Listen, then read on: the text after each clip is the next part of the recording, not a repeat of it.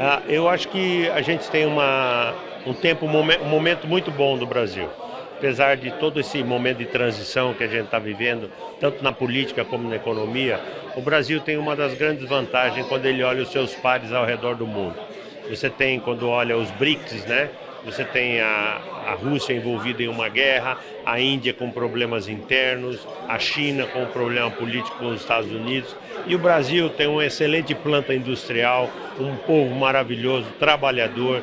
E então nós temos oportunidades muito grandes no país para pensar para frente, para olhar para frente, para olhar coisas diferentes e viver momentos novos. O, cidades como Campinas, a região de Campinas, são, são a demonstração de como nós podemos construir, mesmo em meio a dificuldades, em meio a problemas. E nós temos outros polos ao redor do Brasil também. Essa é uma característica do brasileiro.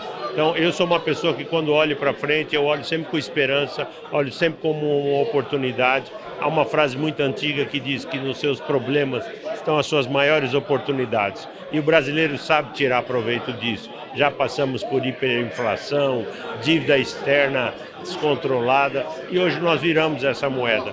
Então, o Brasil precisa começar a olhar para frente de forma diferente e construir um momento melhor para os nossos filhos, para os nossos netos e para as próximas gerações. A gente ainda enfrenta um pouquinho da questão do, dos reflexos da pandemia, mas ainda há questões que preocupam em relação a isso? Sim, há alguns setores que ainda estão bastante presos ao que aconteceu na pandemia e esse processo para alguns setores já passou.